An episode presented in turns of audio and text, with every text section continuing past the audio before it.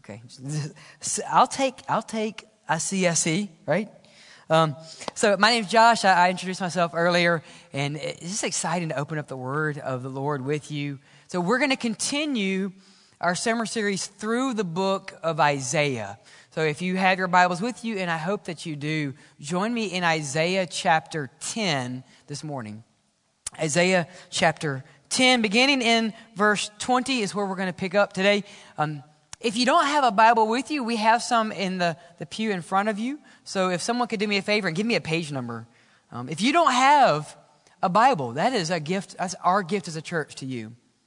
So anyone using the, the Pew Bible? 609. Excellent. 609. So if you want to follow along, same version, CSB. I'm reminded often that what we do on Sundays is a sacred gathering. Like, there are millions of people throughout the world gathering in churches like this in, in languages that you would not recognize. And what a powerful thought to say that this is a sacred, Lord, what we're doing here, they will do or have done in China and Iran and Afghanistan and in Mexico. And Lord, your gospel is being proclaimed all around the world right now. What an honor it is to come together before the counsel of God's holy written word. Isaiah means the Lord saves. So this sermon series is called Yahweh Saves. And what we've already seen is Isaiah prophesying to a nation that is in great economic prosperity. Stock market is, as a all, is at a all-time high. And Isaiah is given a message by God. And God says, go to a people who are difficult of hearing. And when you give them this message, it's going to make them more blind and more deaf. Wow, what a difficult dilemma Isaiah has. So now he, he goes to this people and, and he's, he's told by the Lord to tell them, hey, I know everything's really good right now. I know retirement is awesome, but disaster is coming. You don't see it right now, but Assyria will destroy the people of God. God is judging you because you are, you're, you're wicked. Yes, you're rich, but you're, you're living unjustly to the poor and to the hurting and to the marginalized and the refugee. You've turned your back on the refugee. You've turned your back on the needy. And Israel, because of that, destruction is coming. And he's talking to people that are saying, come on. Look at our bank accounts. Look at the stock market. Yes, we see some moral decay, but Isaiah, things have never been better. And Isaiah say, No, God, God is judging you. Wake up. Wake up to this dilemma. Now, Isaiah, to practically illustrate this, God gives Isaiah at least three sons that we know about.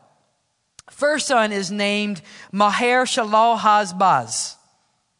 So if you, if you still, like if, if you are looking for a boy name, there you go. Like, Maher Shalal Hashbaz, which means quick to the plunder, hurry to the spoils. means judgment is coming. That's not Isaiah's way of saying even the prophet knows that the youngest kids are spoiled. Isaiah is saying, look, Assyria is coming to take the spoils from Israel. Like things are going to get bad. Second middle child. His name is Emmanuel, right? God with us. And then this, the oldest child who we will meet today is Shear Jashub, which means a remnant will return. So can you imagine being the youngest child in this family? Like, middle brother is God with us. Older brother, a remnant will return back to the land. And here I am, youngest brother, quick to the plunder, hasten to the spoils. But that was a visible reminder that God's judgment was upon his people. So today's message with all that is simply called a message from a stump or lessons from a stump. And so, what God is doing here in His Word, right, a stump is the leftover part of a tree that once was living that has been cut down. So, I'm a son of a forester. And I'm a grandson of a forester in South Mississippi. Like my granddad, he marked timber his whole life. So he's probably cheering me on right now. Go get him, grandson. Tell him about that forest. That's exactly what God's doing. And he's saying, look to the stump in, in Isaiah 11. And this is a profound image. It's not some catchy phrase. Isaiah is saying in 1019, look at this lush forest and see everything that was cut down. Because the forest was so great that, that now even a child could, could count.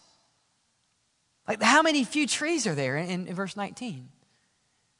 Now, I coach soccer, I coach four and five year olds and six and seven year olds.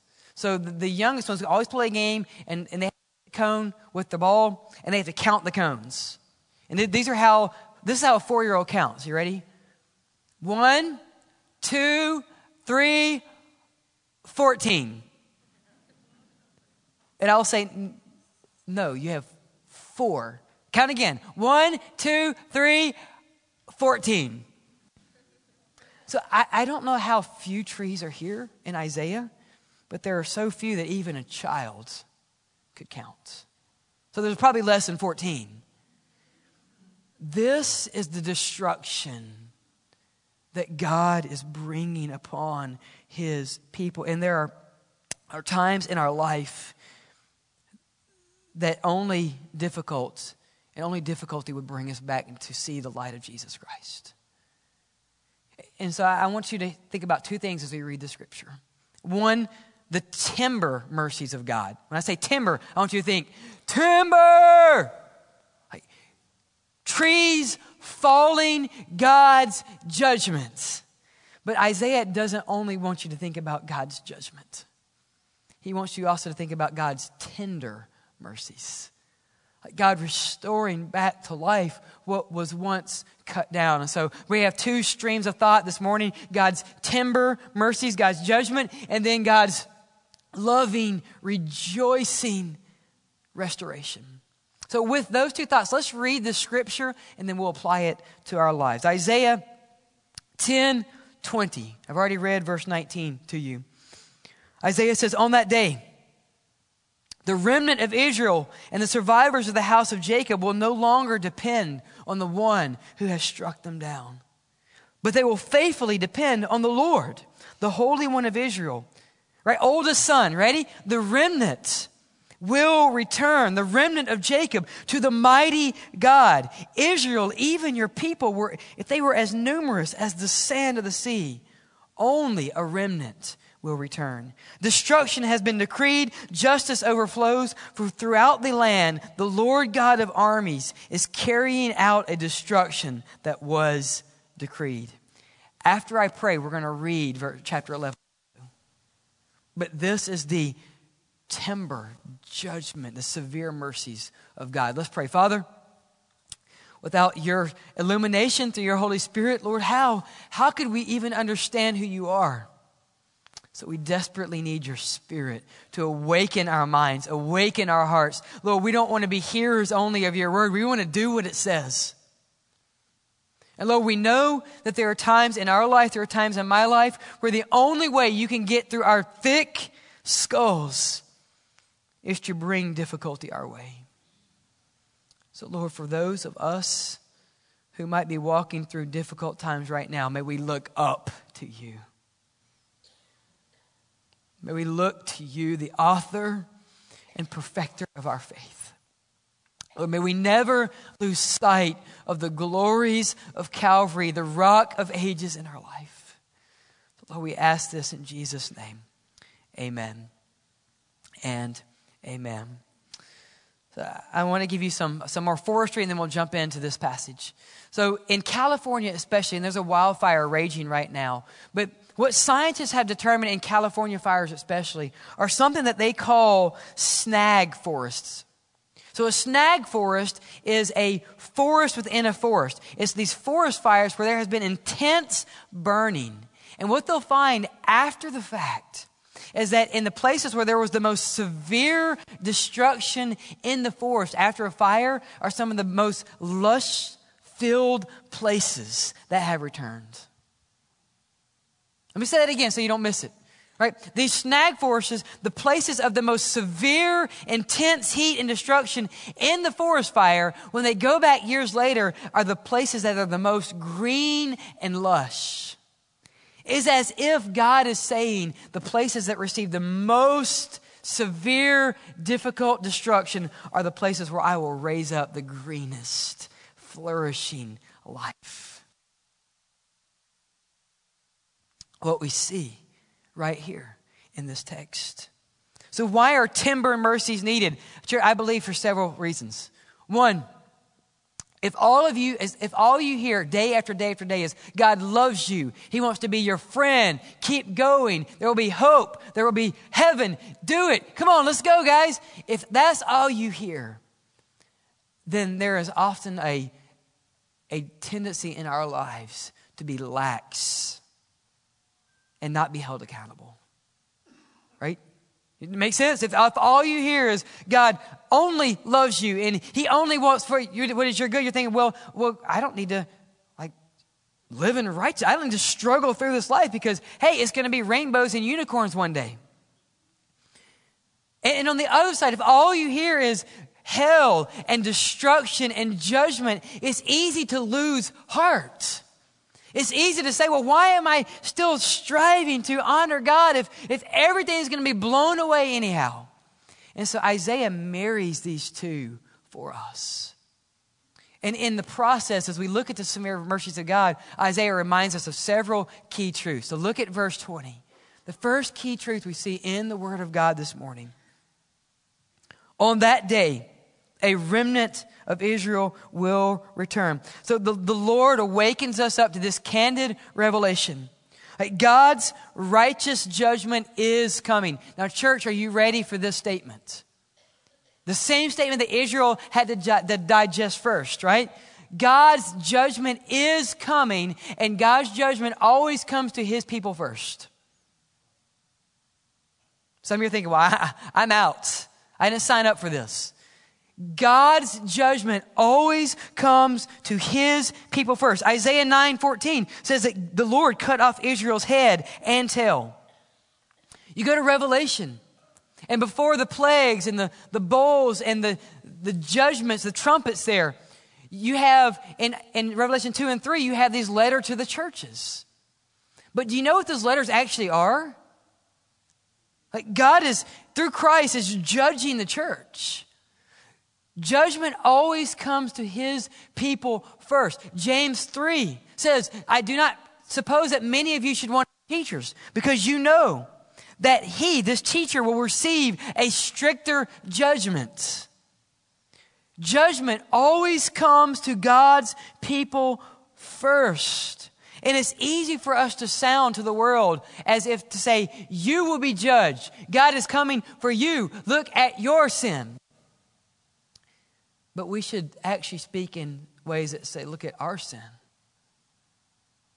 Church, are we cleaning our house first? Am I cleaning my heart first? You see, 2 Corinthians 5, verse 10 says that we will all, we, all of us, will sit before the throne of God and will be judged according to our works. So do not think because of Christ you will avoid judgment. That's not what the Bible says. Because of Christ, you will pass through judgment. Now, what a glorious truth that is. But you, you and I will not escape judgment. And because of 2 Corinthians 5:10 that we will all be before the throne of God, now we can speak 2 Corinthians 5:21 that says God has given to us the ministry of reconciliation. And so we, we cry to a world, we say, turn back to God. Be reconciled back to Him. So, what the world does not need to hear from us is you will be judged. They need to hear this we will be judged. And, and we will be judged first. And so the timber, the severe mercy that Isaiah is issuing to the people of God is this timber! God's judgment is coming to his people first. Israel, wake up. Church, wake up. Don't sit idly by. God is going to clean this house before he cleans others. Oh, that we would be found faithful that God has given us this ministry of reconciliation. Secondly, this severe mercy of God, Isaiah says this. He says, On that day, on this day of judgment, that's coming to who first? We, us. The survivors of the house of Jacob will no longer depend on the one who struck them. Isaiah is saying, guys, wake up. Do not depend on your strength. Do not depend on your folly. Israel, don't depend on this, this treaty that you have with Egypt. They're so weak. It's like a, it's like a bent reed that when you lean on it, it's going to fall. Israel's not going to save you. Aram, this treaty is not going to save you. Assyria sent by God to judge his people. Quit relying on your strength. God is saying, church, it's not this building. It's not your wealth. It's not your talent. It's not anything that you have that, that you find your strength. Isaiah is saying to us, wake up, church. Remember the names of God. Wonderful counselor, mighty God, not mighty church, not mighty individual. Mighty God is not your strength. And when we understand that deep truth, we can say, thank God, it's not my strength. Thank God it's not your strength. Thank God he is mighty. And so Isaiah says, Timber, trees are falling. Wake up, church. Find your reliance on the mighty God. The mighty God, and not your strength. He continues, though. Says, On that day, a remnant will return. So we're reminded here in this passage that, yes, biblical faith is communal faith, but it's not a mass faith. Here's exactly what Isaiah is saying. This is a, a stark reminder for the Western church. Written 700 BC, applicable in 2019 AD. Isaiah says this. He reminds the people that it is not ancestry that assures anyone of salvation. It is the mercy of God. Look, I don't know who your daddy is, but he's not Abraham. That's what Israel was counting on. Look, Isaiah, we know that Jacob is ours. We know that Joseph and Moses, they are ours. We know that Abraham is ours. And we will point to the faith of the patriarchs that we have now just assumed. And Paul in Romans says it doesn't work like that. Paul says this in Romans 9 6. Now it is not as though the word of God has failed, because not all who are descendant from Israel are Israel. Um, let me give you the modern translation. Let me read it again. Now it is not though the word of God has failed, because not all who are Southern Baptists are saved. Not, not all who are evangelicals are saved. Neither are all of Abraham's children his descendants. This is what Isaiah is saying here. Only a remnant will return. Isaiah is looking at the community of faith and saying, Look, I know that not all of you are part of God's community. You think you are, but you're not. And I can imagine today, just as in Isaiah's, day, some of you are puffing out your chest and saying, Well, who are you to tell me that? Isaiah is not speaking this truth to Israel to say, Look at you. He's saying, Break, church, break your hearts That you would come back to the one true God. Faith is intentional and it is accountable. God would say this Timber, listen up. It's not those who claim new birth or claim it is by birth, it is those who live out their faith by the new birth of Jesus Christ. This is true faith. So I don't want you to ever live under the impression because you have been under the teaching of any pastor, this pastor, or any church that you are saved. Only Jesus Christ can do that. But what a glorious salvation that is. Wake up, church. This is a severe mercy of God. He also says this, verse 23. He says, For throughout the land, the Lord God of armies is carrying out destruction that was decreed.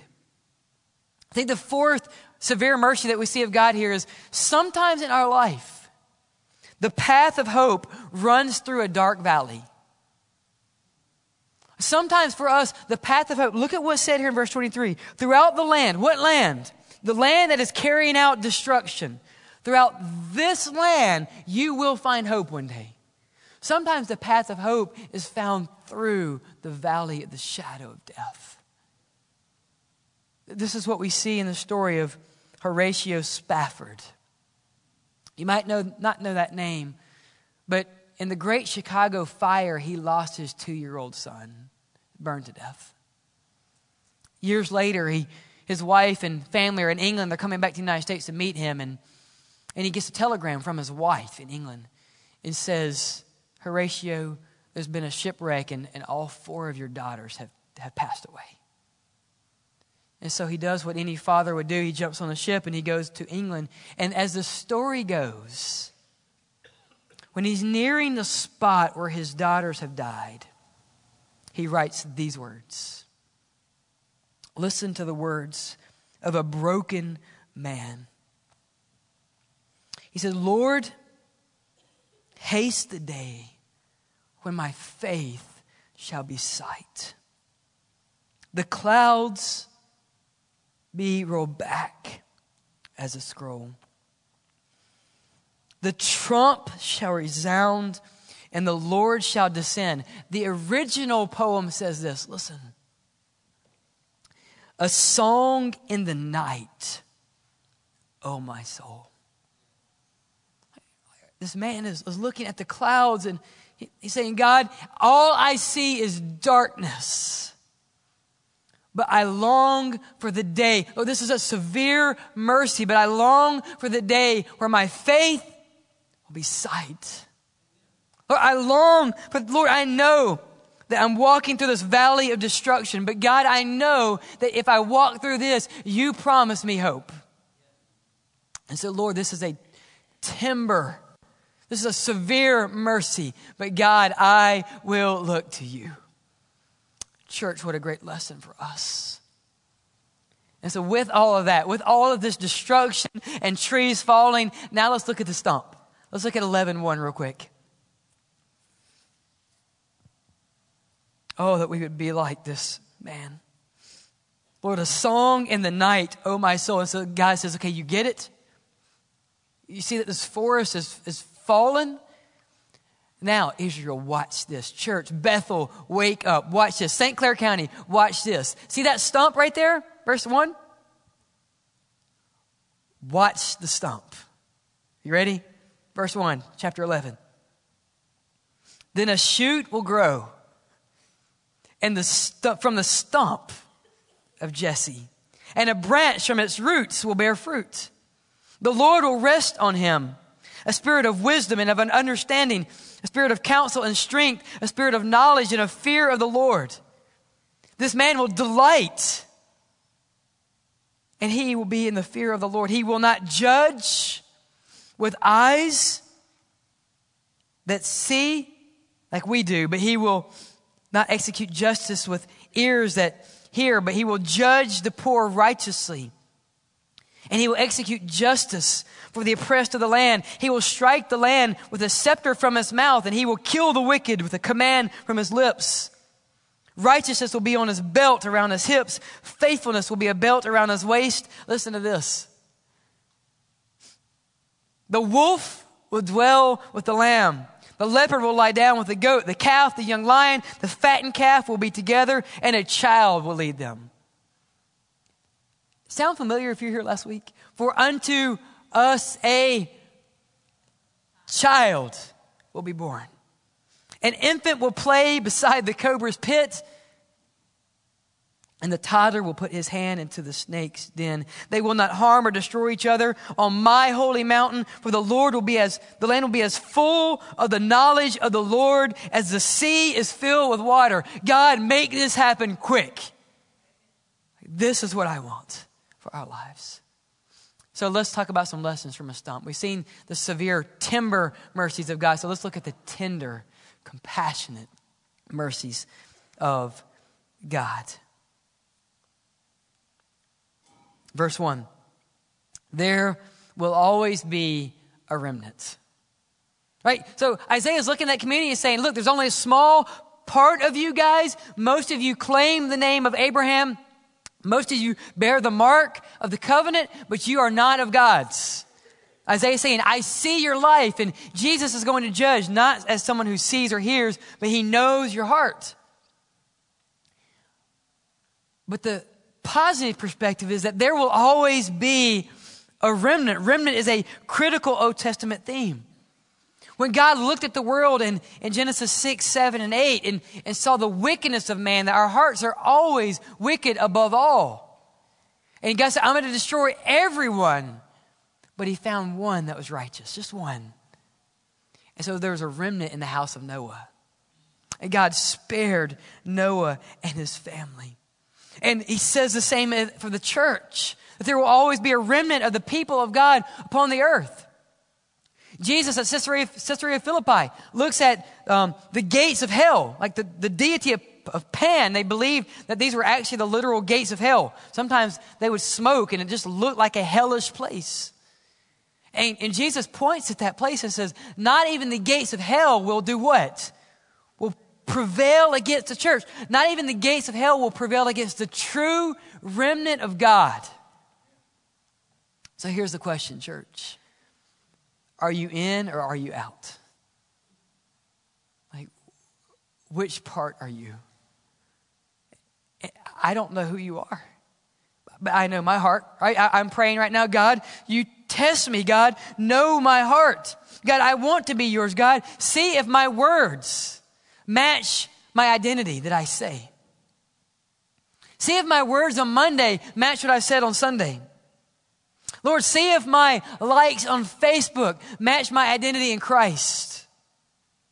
God, see if my relationships, what I'm doing with my boyfriend or girlfriend, Lord, see if that matches what my heart says I need to be doing before you. God, see if I'm honoring my spouse as, as I should be honoring you. God, see if I am a true remnant. And praise God that He will hold us fast. Praise God of that truth, that He will sustain the remnant. No matter how bad it might ever get, God says, look at the stump, there will always be a remnant of my grace in this world. I thank God for the security I have in my faith. That's the power of the gospel. I don't have strength in my works. I don't have strength in my church membership. I don't have strength in my baptism, but I have hope that Jesus Christ died for my sins, that He rose again.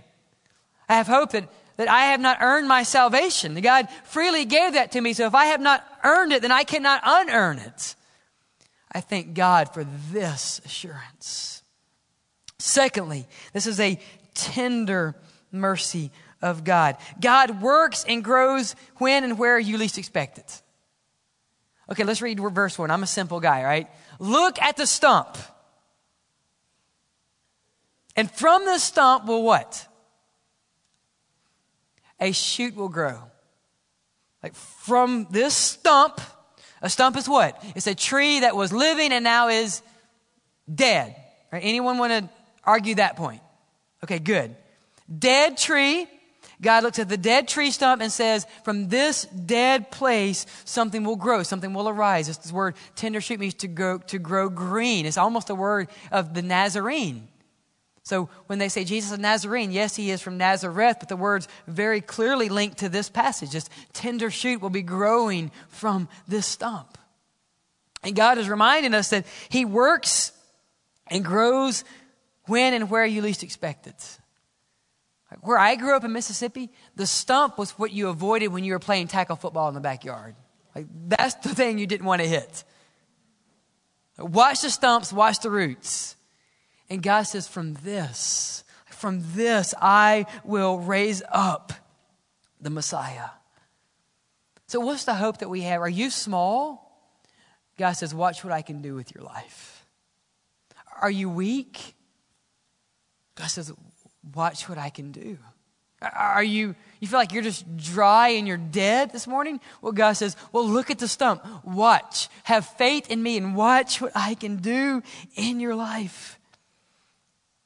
This is the power of the gospel.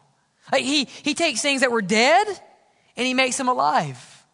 Like God doesn't make good things better. He makes dead things live again. I don't know what God you worship, but that's the God I want to serve. This is his tender mercies for each and every one of us. Now, I'm reminded, church, listen, God didn't say that He works miracles on bumps on logs, He said He works on stumps. So don't be a bump on the log. Be a stump and say, God, I'm dead. But you promised me that from what was dead, you rose the Messiah. And what was dead, Lord, you can call forth out of the tomb Lazarus. And God, if I will commit my life to you, if I surrender, you will raise me up to new life. God works in growth where you least expect it. So, just as a way of application for you, what in your life right now you say, God, I don't know if you can work here? Maybe that's exactly where God is going to grow in your life. Maybe that's exactly where God is saying, if you would, by faith, if you would give me this, Maybe your marriage is crumbling. Maybe your kids have run away and may, maybe you have cancer. Maybe there are these severe mercies in your life and you just say, God, I hate this. God, this is brokenness. God, you cannot use this. And God is saying, watch me. Watch the stump. Watch me work. But Josh, do you trust me enough? Do you trust me to work? Thirdly, we see this about God's tender mercies. Look at the verse 2. From the stump of Jesse, it doesn't say David because I believe this is an indictment on the current king Ahaz. It says, From this stump, a branch will bear fruit, and the Spirit of the Lord will rest upon him. Him. Who is him? It's the Messiah. It's Jesus Christ. Spirit of wisdom and understanding, of counsel and strength, of knowledge and the fear of the Lord. His delight will be in the fear of the Lord. Isaiah is reminding us again Jesus Christ was always God's plan A to save the world. The Messiah from the beginning was God's plan to redeem everyone. Like God doesn't look at sin and say, uh oh, we got to figure this out. No, from the foundations of the world, God sent his son to give us life and freedom. And by the way, I'm not selling anything, it's free. You don't have to tie to, to get freedom in Christ. You just have to surrender your life. But because it's free doesn't mean it was not costly. This is God's plan A. This is why Jesus can proclaim to the world. Jesus can look and say, I am the way, I am the truth, I am the life. Jesus is really saying, I was the stump. I was the branch. I bore the fruit. If you trust in Jesus Christ, you will have redemption. And if you've ever wondered how much God loves you, look at this stump. While we were still sinners, God demonstrated his love towards us. That's when Jesus died in Romans 5 this. This was God's plan A. Wow, what a tender mercy in our lives. And then finally, I think we see this about God's tender mercies. Look at verse 2. The Spirit of the Lord will rest upon him. Who is him? Jesus. Who is him? It's, uh, church, it's okay to say the name of Jesus when we worship him, right? God's not going to judge. I know I've been preaching about God's judgment. Some of you are worried, God, are you going to judge me if I say your name? He's not. He's going to say, yes, say. So the Spirit of the Lord will rest upon him. Him is. That's right. Satan, are you listening? Right? This is who we worship. The Spirit of the Lord will rest upon him. The same Spirit in Christ, the same Spirit that descended as a dove in his baptism is the same spirit that lives inside of everyone who have been renewed and found new birth in the Messiah. So quickly, what does that spirit look like? By the way, the spirit of God changes everything in our lives. The Spirit on Jesus is a spirit of wisdom and understanding. Wisdom is a general knowledge. Understanding is the ability to look at the heart of a matter. Jesus was the one who could walk into a room and look at someone's heart. He could look at a lady who had five husbands, and he said, Really, that's not your issue. You're, you're living with someone you shouldn't be. Just go and sin no more. He looked at her heart. He didn't look, he didn't look at the, the list of things. You know, he looked at her heart. Uh, that we, I pray that we would have wisdom and understanding. Spirit of the Lord also gives us counsel and strength. Counsel is the ability to, to make right paths, and strength is the ability to actually walk those paths and see it through. If we need anything in this world right now, it's the ability to finish the task.